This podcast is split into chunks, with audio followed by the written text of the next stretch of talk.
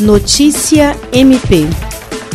Em reunião ordinária do Conselho de Procuradores Gerais do Ministério Público dos Estados e da União, realizada em Brasília, a Procuradora-Geral de Justiça do Ministério Público do Estado do Acre, Cátia Rejane de Araújo Rodrigues, tomou posse no cargo de vice-presidente do CNPG para a região Norte. A PGJ do Acre agradeceu ao Conselho e a todos os procuradores gerais pela confiança ao indicarem ao cargo de vice-presidente para a região Norte, aproveitando ainda para parabenizar os membros que, na ocasião, foram indicados para a lista tríplice do CNMP. Kátia Rejane agradeceu especialmente à anfitriã, PGJ do MP do Distrito Federal, Fabiana Costa, e também a todos aqueles que lhe deram essa oportunidade. Jean Oliveira, para a Agência de Notícias do Ministério Público do Estado do Acre.